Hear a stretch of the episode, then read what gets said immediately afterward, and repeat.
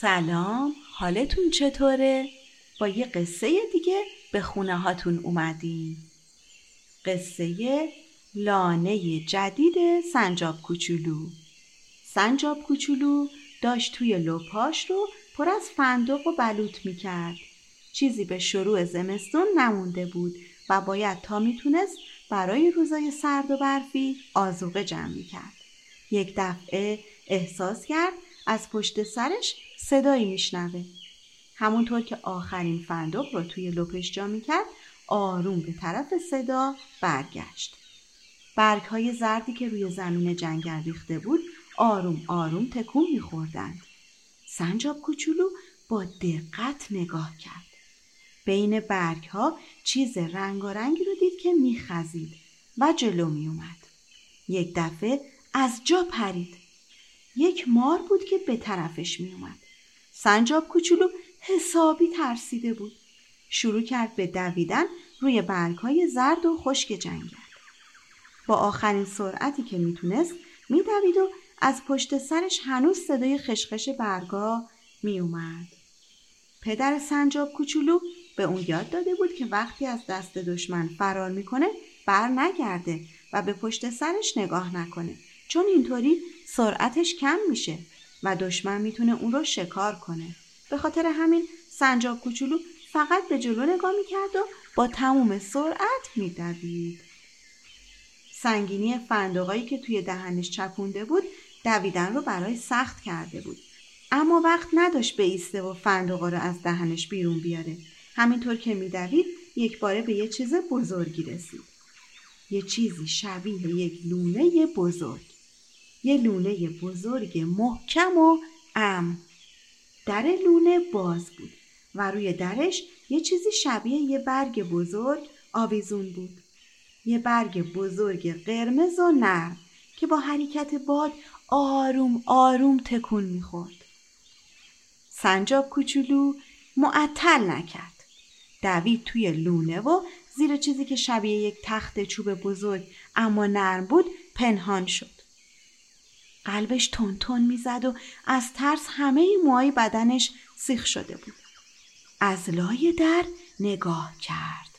مار آروم آروم به لونه نزدیک می‌شد. سنجاب کوچولو از ترسش تکون نمی‌خورد. میترسید مار صدای تکون خوردنشو بشنوه و پیداش کنه. مار اومد و اومد تا به لونه رسید.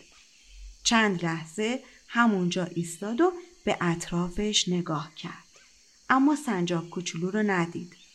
دوباره حرکت کرد و از اونجا دور شد. سنجاب کوچولو به طرف دیگه لونه دوید و از پشت یک دیوار که شفاف و روشن بود دور شدن مار رو تماشا کرد. خیالش که راحت شد ولو شد روی تخته ای که نرم بود. نرم و سبز تازه فرصت کرد به اطرافش نگاه کنه. از پیدا کردن لونه بزرگ و راحت خیلی خوشحال بود. می‌تونست تموم زمستونا اینجا بمونه و از فندقایی که ذخیره کرده بود بخوره. توی لونه چرخی زد.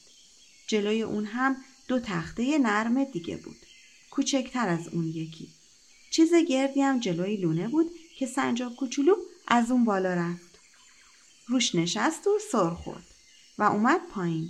داشت حسابی خوش میگذروند. تصمیم گرفت برای همیشه همونجا بمونه. این لونه یک سقف محکم خوب هم داشت و زیر اون سرسره بامزه. چند تا چیز کوچکم بهش آویزون بود که وقتی سنجاب کوچولو بهشون می‌خورد جیلینگ جیلینگ صدا می‌دادند. سنجاب کوچولو از این صدا خیلی خوشش اومد.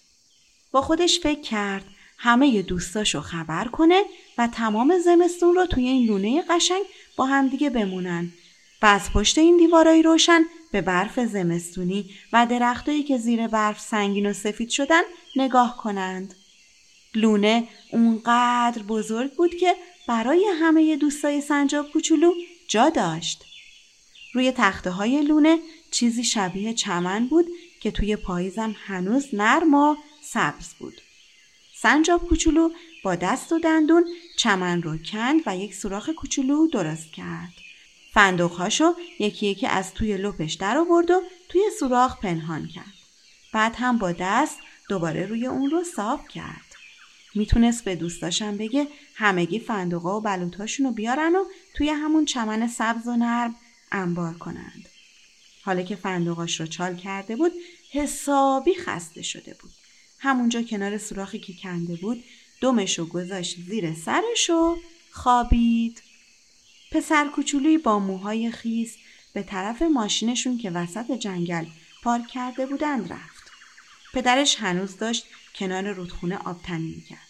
پسر کوچولو همین که خواست حله قرمزشو که روی در ماشین آویزون بود و با حرکت باد تکون می‌خورد برداره سنجاب کوچولویی رو دید که روی صندلی عقب ماشین خوابیده و پارچه نرم و سبز صندلی رو سوراخ کرده. از لای سوراخ یکی دوتا فندوق ها دیده می‌شد. پسرک آروم طوری که سنجاب کوچولو بیدار نشه باباش رو صدا کرد. هر دو با لبخند ایستادن و تماشاش کردند. سنجاب کوچولو آروم خوابیده بود و خواب می‌دید که زمستون شده و بیرون داره برف میاد و با دوستاش توی لونه جدید دارن جشن می‌گیرند. قصه ما به سر رسید کلاقه به خونش نرسید. امیدوارم که از این قصه ما خوشتون اومده باشه.